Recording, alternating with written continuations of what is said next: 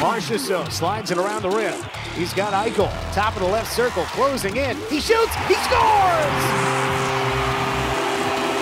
Jack Eichel, power play goal! Because one hour isn't enough. We welcome you back for hour number two of the Vegas Golden Knights Insider Show. Watt looks up, taps it back to Donov in the middle. He shoots, he scores! Jubilation!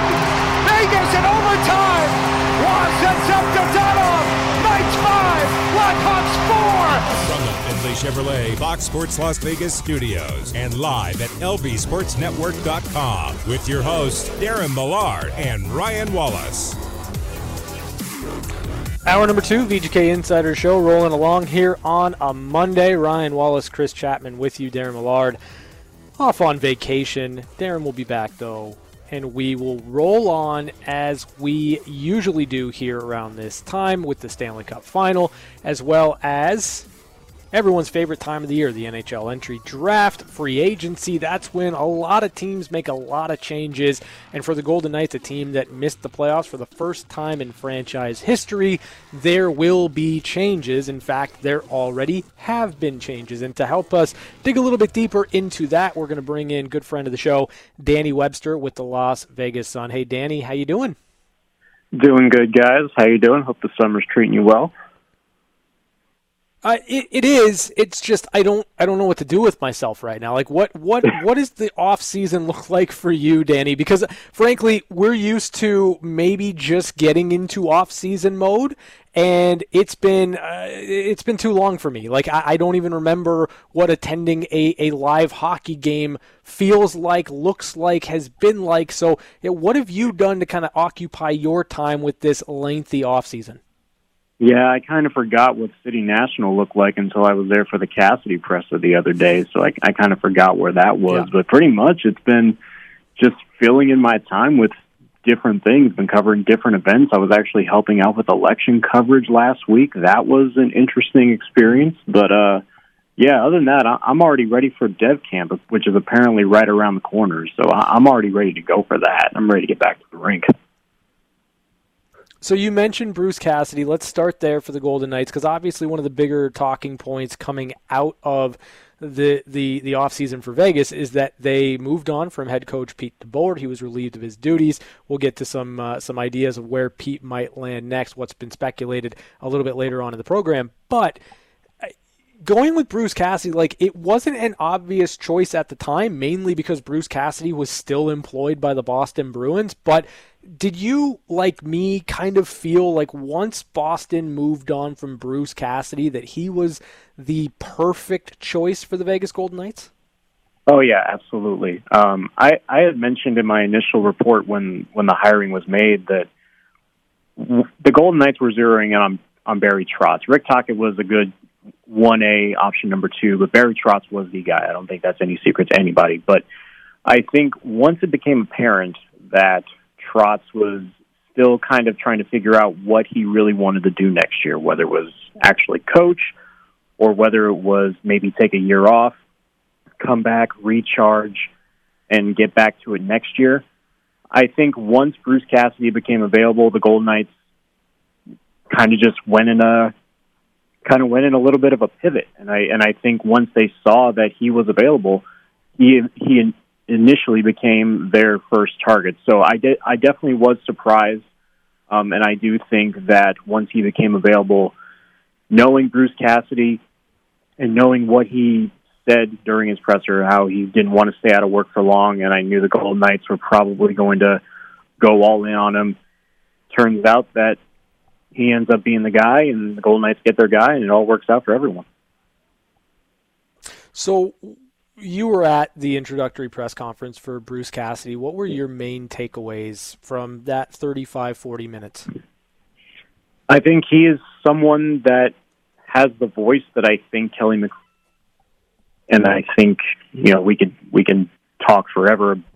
Really means new voice means after two and a half years through two coaches. I mean, we we can discuss that at, at nauseum. But I think what Bruce Cassidy brings is kind of that fire, not a dictator type of coach, but someone definitely command of a locker room. He's someone who has the presence that you actually can listen to, can believe that he is the guy that can lead your locker room. And and of course, I think toward the tail end, there was a lot of talk about the power play and how that could change a lot of things. And I think that's something that you know appeals to the ears of the Golden Knights themselves and the Golden Knights management, knowing what Bruce Cassidy has done on a power play for the last six years in Boston. So I think there is a lot to like with what Bruce Cassidy brings to the table, and I think the way that he expressed how grateful he is to be working after an eight day hiatus and to get back to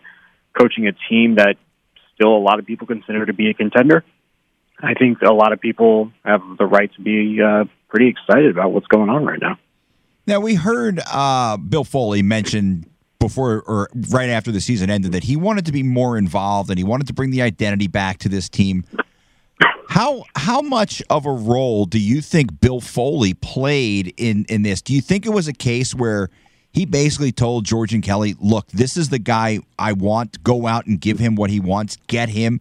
Because I I would be under the assumption that there would have been a, a pretty big market for a guy like Bruce Cassidy, and for the Golden Knights to get him hired six days after he was let go by the Bruins seems like there was some real swift action by the Golden Knights. Oh yeah, absolutely. I, I think I think the involvement of Bill Foley definitely played a factor here, and, and I mean, you guys know I'm a, I'm a Dallas Mavericks fan, I'm a Dallas Cowboys fan. So anytime you hear the words owner getting involved with team, usually does not result in a good thing. Um, but I think in this instance, Bill Foley had to get involved because of the decisions that Kelly McCrimmon and George McPhee have made over the last few years, primarily with the coaching staff, with letting go of Gerard Gallant and then getting Pete DeBoer, and then eventually moving on from Pete DeBoer after falling just a few points shy of the playoffs. So I think ultimately Bill Foley probably looked at this situation and said, you guys need to get this hire right. You have to go out and make sure that whoever you're bringing in to replace a guy who just took you to two conference final appearances in a row, you need to make sure that whoever you're going to get is going to be the guy. And if I have to be the one to get involved, I'm going to.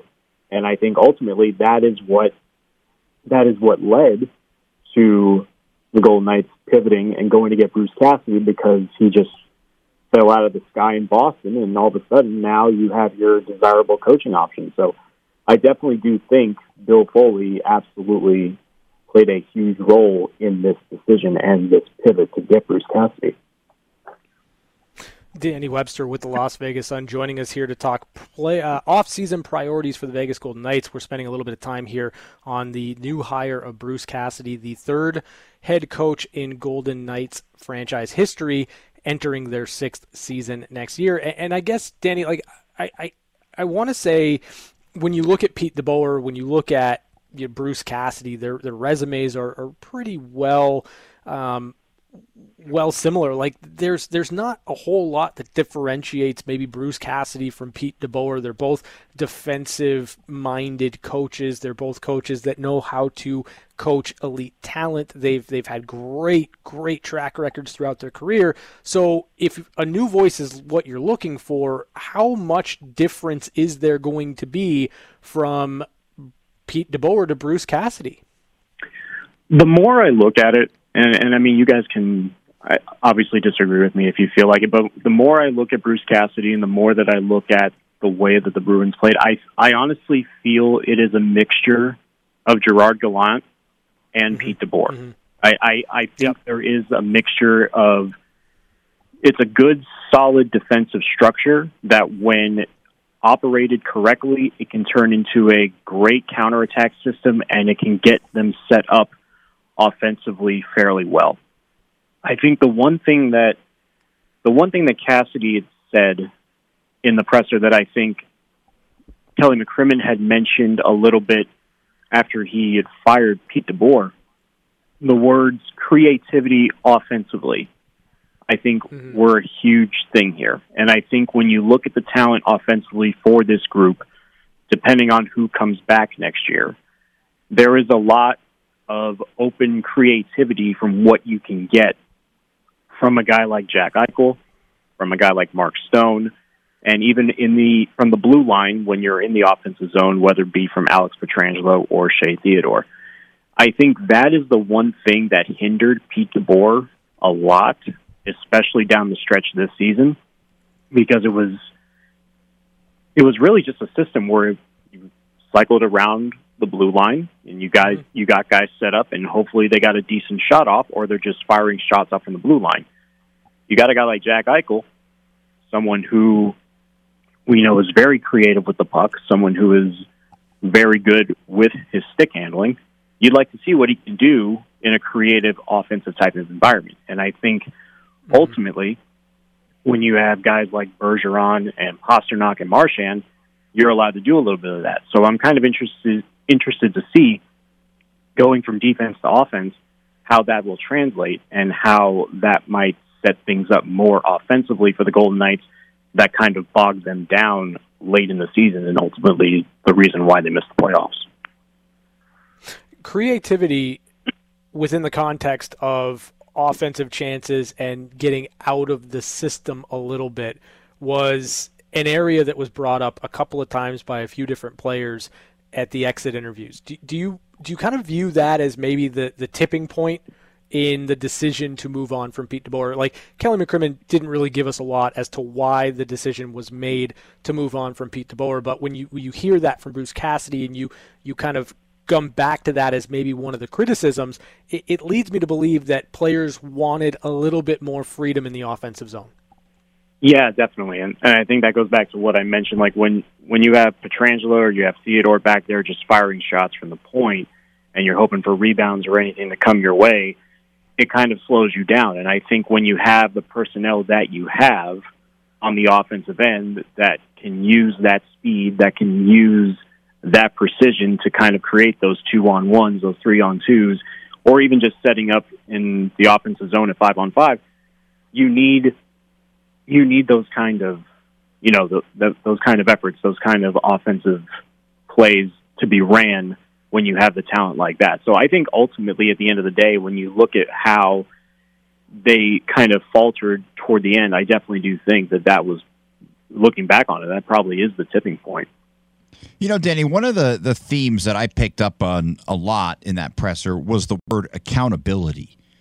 And Bruce is going to hold people and players accountable.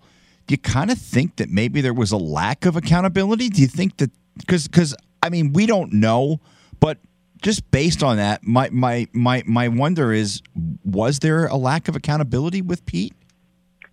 You know, I think we can look at the way that things ended with Gerard Gallant, and we could probably ask the same thing. Honestly, I, I think that when you look at how things unfolded in the Gallant era, a lot of it had to do with accountability. I think a lot of it had to do with you know, trying the same things over and over again and see if it worked. And if it didn't work, then it was just okay, go on and move to the next one. I think with with Pete DeBoer, pretty much the same thing. If you think about it, there was a lot of instances where they tried the same thing over and over and over again. It didn't initially work, but they were like, okay, well, it didn't work today. It can probably work again tomorrow. And then if it try and then they tried it again tomorrow and it worked, then it's like, see, it works, so we can keep on doing it. And there was really no there was really no stern accountability, I guess. So I think ultimately, if you get a guy like Bruce Cassidy, excuse me, you get a, get a guy like Bruce Cassidy who knows how to really, I guess, in a sense, hold the players accountable and hold the young players accountable if they're not playing well to their potential then I think that that's a direction that they needed to go in, and I and I think getting that kind of a voice in there is definitely going to help in terms of that aspect, and it's going to be a little bit more of a tighter ship than what I think we're used to. Danny Webster with the Las Vegas Sun joining us here to talk a little bit about Bruce Cassidy and a little bit about the priorities for the Golden Knights in the offseason. So let's get there. The the other bit of news from the Golden Knights last week was the trade of Evgeny Dadonov for real, this time to the Montreal Canadiens in exchange for the contract of Shea Weber. That money will go to LTIR. So it, it's a net gain for the Golden Knights in terms of cap space of about $5 million. So the question becomes what's the priority for the Golden Knights in the offseason? You have restricted free agents like Nick Roy and Keegan Kolesar and Nick Hague that need new contracts and are likely going to be in line for raises. And then you've got the question of Riley Smith, unrestricted free agent. What does a deal look like? So if you're looking at this, objectively, Danny, what's your priority list for the Golden Knights? What needs to come first with the money freed up from the Donov deal? I think obviously the first thing they look at is a Riley Smith deal. The the biggest question with that, like and you alluded to it, Ryan, is how much does a new contract for Riley Smith look like? Does it does it look like mm-hmm. a team friendly deal that's less than the five million that he got when he signed the deal in Florida? Is it a little bit more?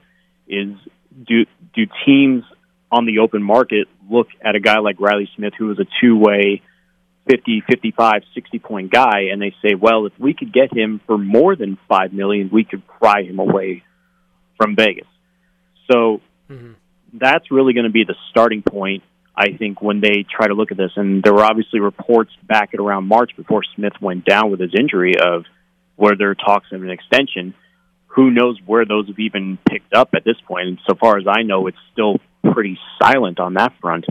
Um, that that's where it really gets sticky. And then when you look at the RFAs, how much does a Nick Roy deal look like? How much does a Nick Hague deal look like? How much does a Keegan Kolesar deal look like? Even a Brett Howden deal, how much does that look like with how well he played last year. Could you get him on the same dollar amount that he was on last year? Probably, but there there's a lot of factors that go into that. The more I thought about it before they made the trade for Dadonov, I was like, if there was ever a time for maybe an offer sheet to come in, this offseason might do it if the Golden Knights are that strapped to the cap.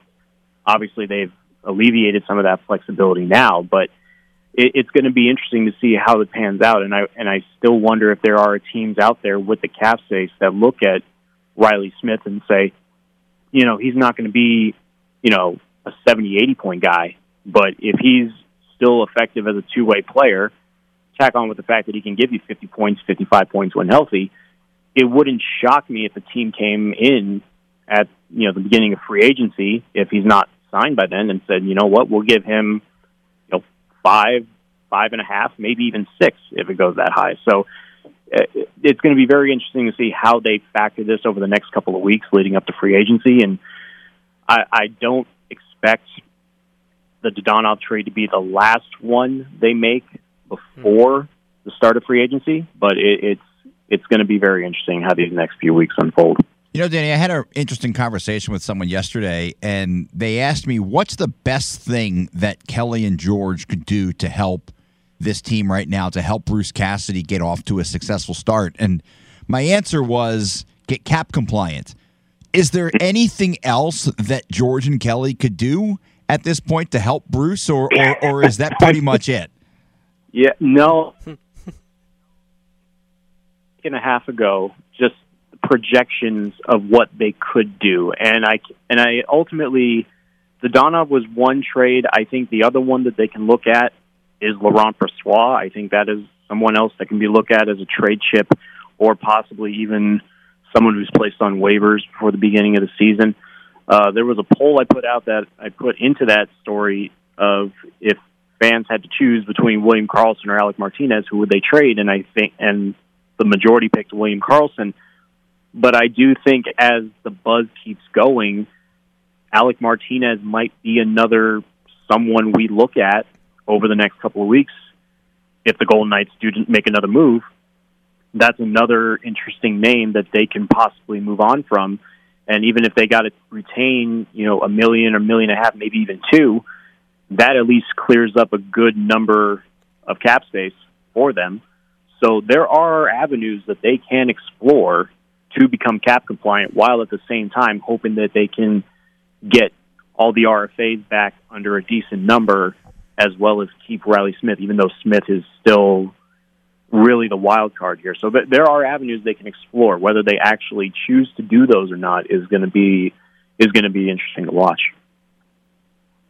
Okay, I, I want to go down a little bit of a rabbit hole here. So you mentioned some big ticket items, some big salary players for the Golden Knights, and William mm. Karlsson and, and Alec Martinez. And you know, I, I think that some given the way that the Golden Knights are set up right now down the middle, maybe make a little bit more sense than others. But then you see the counter argument to that in that you played the majority of the season without Alec Martinez, and it allowed for a lot of growth on your back end. So mm-hmm. the the question that I have is, I think the Golden Knights are going to be making another move, certainly to to kind of give themselves a little bit more flexibility. The question I have for you, and then I'm going to try to lead you where I want to get to, is if they do that, is it only to take care of what's in house? Or do you think if the Golden Knights are able to free up enough space, they might look to add something to this roster? I think if they had the opportunity to do it, I think they would. I think ultimately, right now, my brain goes, they just want to clear up what they need and use what they have in house, whether when whether it's Alec Martinez and you think that Nick Hague gets an elevated role and Zach Whitecloud gets an elevated role, and then you choose between Hutton or Coghlan to be your sixth guy, there's that. Or if you go solid two and a solid three C if you sign, re-sign Roy. So I think ultimately my brain goes that direction in that I think they just look to keep in house and go from within and just dump the salary as needed. So your brain doesn't tell you Patrice Bergeron on a very team friendly deal to play with Bruce Cassidy as a Vegas Golden Knight. Oh, I thought scorched earth, but I didn't want to go that far. Um, I, I have, I have, I have totally thought scorched earth, where I thought Bergeron would just be a very viable option. I've even gone as far to say, well, hey, if you trade Pacioretty, maybe David Pastrnak's available. Like I have thought these things, but I, I didn't want to think them out loud. but if you're going to put me in that rabbit hole, that might be something worth exploring. Ultimately, it depends if Bergeron still wants to even play this year. But I would I would just find it hilarious that yeah, we know Shea Weber's not playing. He's still another captain. If you go out and sign Bergeron, that's mm-hmm. like the fifteenth captain they've mm-hmm. signed. It, it's just it's just it's just hilarious at this point. Well, well, I mean, like, shouldn't they just have a room of twenty three captains? Like, literally, you, you would that, think, right? That, that listen, it did work in year one.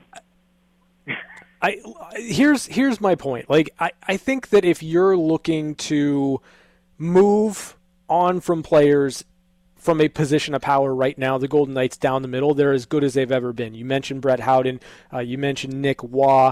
Of course, now you have Jack Eichel and Chandler Stephenson. Like that's four NHL centers that I think can fill the roles one through four that you need filled. But who's the guy I didn't mention? It's it's William Karlsson. Now, if you're able to, you know, come out net positive on a Karlsson trade that brings in or allows you to sign Patrice Bergeron, like that's that's hard to to to kind of turn away from. Now, I don't know that the likelihood is there. I, I don't think it's going to happen. I think Patrice Bergeron is only ever going to play for the Bruins, but I'm fascinated by the idea of this happening because of all the people that would be so mad about it. I kind of want to see it go. Oh yeah, absolutely. I'm I'm right there with you. I I thought about it if you move on from Karlsson and you get that salary off, and like you said, if you come out with a net positive, good. I I think the curious thing is how much can you get Bergeron coming off a fifth Selke, and and I I don't know if that you know comes in at more than five point nine million. I don't know if that's if you can get him on a huge discount where there's no state income tax and you can play that card, maybe. Um, but yeah, I I have thought about that option and to think of a top six potentially with you know two Selke finalists, a five-time Selke winner, and a two-time finalist. It no one wants to play that lineup if that's the case. So I, I am I'm definitely all in on that one if it happens. I don't think it will, but I, I would be here for it for sure. All right, Danny, I want to ask you about a player that we, we probably haven't talked about on this show in probably close to six months, but he is still on the roster, and he's got one year left before he becomes an RFA, and he's only 23. What are the Golden Knights going to do with Nolan Patrick? Oh, that's a guy I haven't heard in a long time. Yeah, um, like I said, about six months. Um, you know what? In in lieu of, of that story I mentioned earlier that I wrote a week and a half ago, I actually had them buying out Nolan Patrick. Um, and I think that also alleviates some salary cap space if that's a route they wanted to go to. Uh, I just think, and, and it and it sucks because you you hoped for the guy that would, you know, find a new home and that he he did for the little time he was on the ice, he did show some promise. It's just with the center position as crowded as it is right now, there's just no sense of even having him really on the roster. I, I just don't know if you can find someone that is a little bit more serviceable of a 13 forward or someone that you can plug in to play the wing at a consistent rate and not get injured. I think you go that route. I, I think ultimately, if I had to predict, I think Patrick either gets bought out or put on waivers before the season starts, and that's how they shed a little bit more salary. All right, Denny, uh, I'm going to switch gears. We're going to move off the Golden Knights because I want to ask you this question. It seemed to ruffle some feathers today when I put okay. it out on Twitter. Um, if if the Colorado Avalanche absolutely roll over the Tampa Bay Lightning, like if Tampa gets completely rickrolled in this series, um, does it change your perception of the last two championships that the Tampa Bay Lightning have won? In, in essence, do they have to show well in this series for you to validate what they've done in the past? No, I don't think so. I, I think, and ultimately the reason why I say that is because the amount of hockey that they've played over the last two seasons. I mean, we're talking about two postseason runs in less than one calendar year. And you and I I saw the a couple of arguments last night on Twitter about the Lightning didn't have to play in front of any fans in the, in the Edmonton bubble. They didn't have to play hardly any fans in the Montreal series. So does it really validate it? Colorado obviously is just another juggernaut that they haven't faced before, and it's just a testament to how much hockey the Lightning have played over the last couple of seasons. And to me, if you can even win, you know, if you win two Stanley Cups in a row, obviously that already puts you in esteemed company. And I don't think anybody was questioning the, the Penguins when they were doing it. No one was questioning the Blackhawks when they were doing it. But the Lightning had played so much hockey in such a short, condensed amount of time, and yet they still made it to a third straight final. Like, remember, they were down one nothing to Toronto. They were down three two to Toronto and they ended up winning that series. They were down two nothing to the Rangers and ended up winning four straight. Like there were so many chances to knock the Lightning out of the playoffs, and they still made it to the final.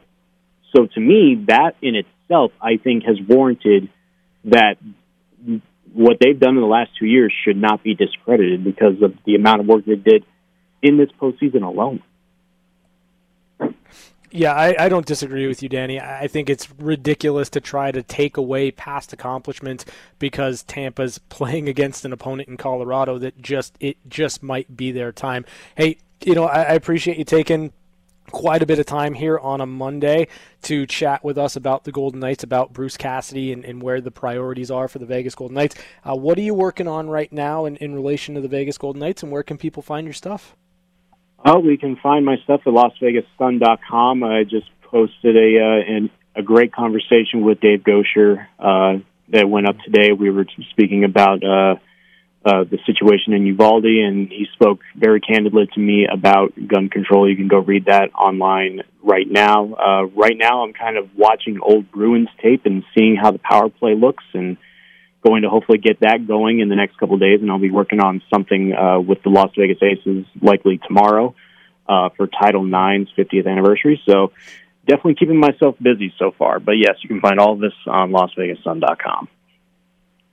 Danny, do me a favor. When you've got that play, uh, that uh, power play piece up and running, let me know. Yep. We'll get you back on here. We'll dive a little bit deeper into what we might expect out of the Golden Knights power play uh, in the coming weeks. How's that sound?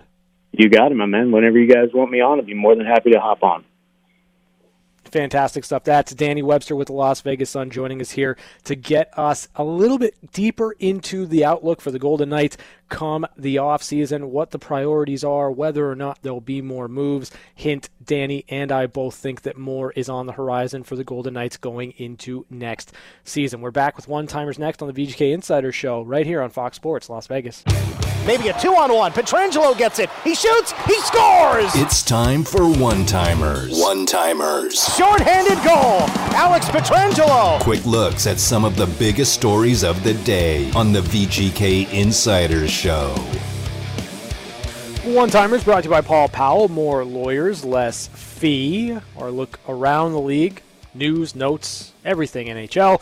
Let's start with more information on the coaching carousel. This one hitting a little closer to home as it would appear. I haven't seen anything officially come through yet, but Elliotte Friedman earlier today mentioned that it seemed like the Dallas Stars and head coach Pete DeBoer were closing in on a contract. It is looking like right now Pete DeBoer will be the Dallas Stars' next head coach. So I, I guess my only question in this, Chapman, is what took so long? Yeah, it, it seemed like a match made in heaven, obviously, with uh, Pavelski being a member of the Dallas Stars.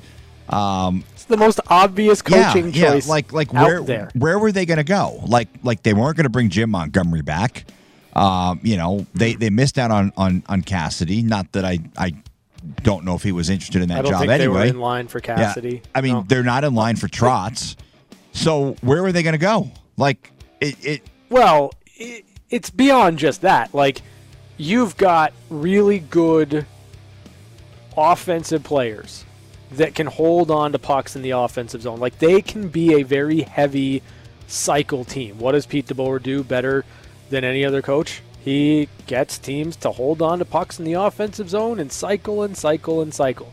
What do you have in Dallas? You've got some young defensemen that can get the puck through to the front of the net, and you've got players that go to the front of the net and make a living off of deflections and rebounds. Like if you were to if you were to create a team that was built to play the way Pete DeBoer coaches, it's Dallas Stars. it's the Dallas Stars. Like this was this was a no-brainer, and yet it took longer than it needed to. Well, the other the other aspect of it is that this was a team that I think for a large chunk of the season we, we really didn't know who they were. We didn't know who the Dallas Stars were, Mm-hmm. yeah.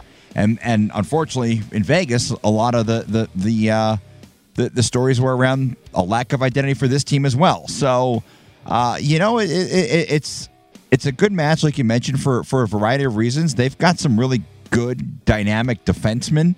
Uh, they've got a, a dynamic player in Robertson. So, you know, the cupboard's definitely not empty for Pete. Uh, I think he'll find some success there. Look, the, regardless of what happened here, the guy's a good coach. And he's proven it multiple times at multiple stops that Pete DeBoer is a, is a good hockey coach. So I think the Dallas Stars will find some success. Unfortunately for the Dallas Stars, they're they're in that area where they're maybe in the seven to ten range in the Western Conference. So making the playoffs is going to be difficult, but I think Pete DeBoer is a good enough coach where where if things go right for them, they'll be in the playoffs. Well, on the topic of the Dallas Stars, they are one of two teams that are kicking the tires on Jeff Petry of the Montreal Canadiens. So, Dallas, Detroit, those are the two teams that are closely linked to Montreal if the Canadiens were to move on from Jeff Petry. Three more years left on his contract. It's a, you know, defenseman on the wrong side of 30. Um, like, if you're Dallas, I I don't know that you want to go that route, but maybe it makes sense if you can't come to some type of agreement on a contract for John Klingberg. Yeah, I, I mean, I think it's a step down because I think Klingberg is is a better defenseman than, Well, than Petry. But Yes, you're also talking about a- Dallas a- is not. Petry's salary. the Stars is, don't want to go. They don't. They don't want to go. They don't want to go long term with Klingberg. That's the problem. Right, like like John Klingberg wants term. Yes, right? He wants term. You're talking about a 29 year old defenseman that wants term. I don't know that your your appetite to go there is is large for the Dallas Stars. Like I think that you are willing to go there with Heiskanen because he's young. Yes. Well, he's only think 22. you want to go five, six years, six, seven years with with Klingberg, right? I think that's understandable. Look, he's got a lot of miles on on on the wheels. Um, so does Petry, but Petry's only under contract for three years. He's also 34. Mm-hmm. Yeah. So I, I, I think it's a little more palatable knowing that in three years you can move on from him. But I mean, if, if I can get Klingberg for four or five, I'm doing that. I don't want Jeff. I don't want 34 year old Jeff Petry. Now, if I could get Klingberg, who's 29, as you mentioned, and his contract will expire when he Yeah. hits the age that Petry is today. I don't think that's that. There's not a lot of thought that needs to go into that, especially if we're talking similar salaries. Um, sure. it, it's it's an interesting situation. Like I, I can't picture Klingberg leaving. Right, he wears a letter, but guys move. It happens, and I think there will be some teams Yeah. that certainly are in the market for Klingberg. So it'll it'll really depend on what he wants to do. Look, I, I don't blame him one bit if he wants term. This is probably going to be the last big contract the guy signs in his career. I'm all about players getting their money. I'm all about John Klingberg getting his. So if Dallas isn't willing to, to give him the money, then Dallas is obviously going to have to do something to replace him. I just don't know if Petry's the right fit. Yeah, you know, it's interesting because again, I I think that a Klingberg contract is seven or eight years. Like that's what the player wants, and, and if the Dallas Stars are unwilling to go there, and frankly they shouldn't Yeah, be I, to go I probably wouldn't go there either you're if I'm talk- Dallas. you're you're talking about as as funny as this sounds, like you're talking about the decision to trade for a 34 year old Jeff Petry, so you don't have to sign John Klingberg to a contract that takes him through years 37 and 38. Yeah. But yet you would be trading for a player that's going to take you through 34, 35, 36, 37. Like I, to me, it's nonsensical. Like I, I think that you just you you cut bait with John Klingberg if you're not going to re-sign him if you don't want to go to that term. Don't go to that term but you you don't necessarily need to bring in an aging defenseman to do that. Just trust in what you have and trust in what you know if, if Pete DeBoer ends up being the coach which it looks like he's going to just trust in his ability to get the most out of his defense core It almost makes you wonder if if maybe uh, something Danny had mentioned about Alec Martinez, if that's a good fit for the Dallas Stars, should John Klingberg move on? Yeah, it, it would be interesting, right? I, I don't know that that's kind of the opponent that you'd want to to trade a player like that to. No, but, no, probably uh, not. You know the fact. But familiarity, The fact of the matter short is, like- term, five point two five. Yeah. I think he's. He, Yeah, I mean, he production wise, he's probably not going to give you the points that that you got from Jeff Petry. But Mm-hmm. I mean, Alec Martinez is still a pretty good defenseman. the Washington Capitals, as we hard pivot here to a story that kind of, I mean, frankly, sucks. It, just sucks. Uh, the Capitals are going to be without Nick Backstrom for the foreseeable future. Nick Backstrom underwent hip resurfacing surgery on Friday. There is no immediate timetable on a return. The last, uh, I guess, high-profile player that underwent the same type of procedure that Backstrom is has undergone is Ryan Kesler. He underwent that uh, hip resurfacing surgery in 2019 and has not played in an NHL game since. So the, the I mean the main thing that goes without saying here is hopefully Nick Backstrom can find some kind of normalcy in his day-to-day life after undergoing this procedure and the hockey stuff that all comes secondary but it kind of lends into our our idea or belief that the Washington Capitals come next year are going to be a team that takes a step back. Listen, I don't know exactly what hip resurfacing surgery is, but it sounds pretty painful. Um, it sounds, Mm-hmm. Sounds like terrible. Yeah, it sounds like there's implants that are put into your hip um, to replace damaged tissue and bone. For more men younger than 60 are the best candidates, by the way, for hip resurfacing. But it sounds awful. Like it's basically, it, it almost sounds like it's pretty close to hip replacement. Um, I hope the guy's able to come back. You mentioned Kesler. If he hasn't come back, Mm-hmm. you know, the odds are certainly going to be against Backstrom to come back and be productive. But Uh, man, I mean, hip replacement surgery. It just sounds awful. Yeah, it's not ideal. So By the way, I, that, I looked uh, up what it is. It's uh, trimming damaged bone and cartilage from the ball and socket. With a Mm-hmm. Yeah, so they place a metal cap on top of the trimmed thigh bone. No, thank Mm. you. A metal shell goes into the hip socket. Oh, So, yeah, it, it's all about you know making sure that that Nick Backstrom's recovery is what's most important. The hockey comes secondary, and unfortunately, that's that's kind of the situation right there for for Nick Backstrom, who played through this year with a, a bad hip, and now he's going to be able to get that addressed in the offseason. We do have an update. Game number three, Colorado one, Tampa nothing. Uh, Colorado actually scored two goals. One was offside. So right now, just a little over 10 minutes played in the first period. The Colorado Avalanche up one to nothing on Tampa, lead the series two games to none. Those are your one timers. Brought to you by Paul Powell. More lawyers, less fee. We're back to wrap it up next. Catching up with Chapman. When the guy wouldn't stop talking, we had no choice but to give him his own segment. It's time for Catching Up with Chapman. All right, Ryan. Well, yesterday was was Father's Day, and I saw the pictures that you posted on on your Twitter and that your wife posted, and I, I hope you had a great Father's Day. I actually did not have a chance to celebrate yesterday. I had to work. But we're celebrating tonight. We're actually going to go out to dinner. My my mom is taking me out, and my wife and my son will will join us as well. And uh, we're we're going to go. I'm going to make my mom step out of her comfort zone a little bit. My mom has never had Indian food, so we're going to go. Really? Yeah, yeah. I love Indian food, but my mom has never had it. So uh, we're, we're going to go try a place really close to the station here. Um, I've heard good things about it, so uh, we're going to check it out. And if it's good, I'll, I'll let you know because I know you, you you you like to try different things, and I know you like spicy food. So uh, yeah, hopefully uh, it, it's good. And by the way, Tampa tied the game. Ryan's or not Ryan.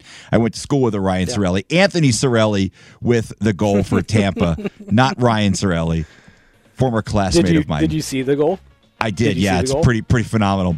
Potential play of the Yeah, day well, candidate. it's- It's uh, it's a great goal. It's a terrible, terrible play by Darcy Kuemper, but it's a great goal. Um, it's a it's a no shot from Anthony Cirelli, but it's good news for the Tampa Bay Lightning that Cirelli finds the back of the net, ties the game at one. So Tampa certainly uh, not going away easily in this game, and I don't expect that they're going to go away easily in this series.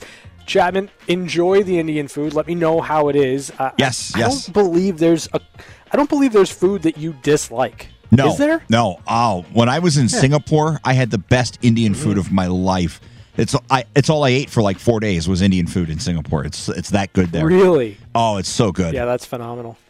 Yeah, you'll have to let me know um, and enjoy your belated Father's Day and a happy Father's Day to everyone else that uh, is a father and gets to enjoy that day. We will chat with you tomorrow right here on the VGK Insider Show.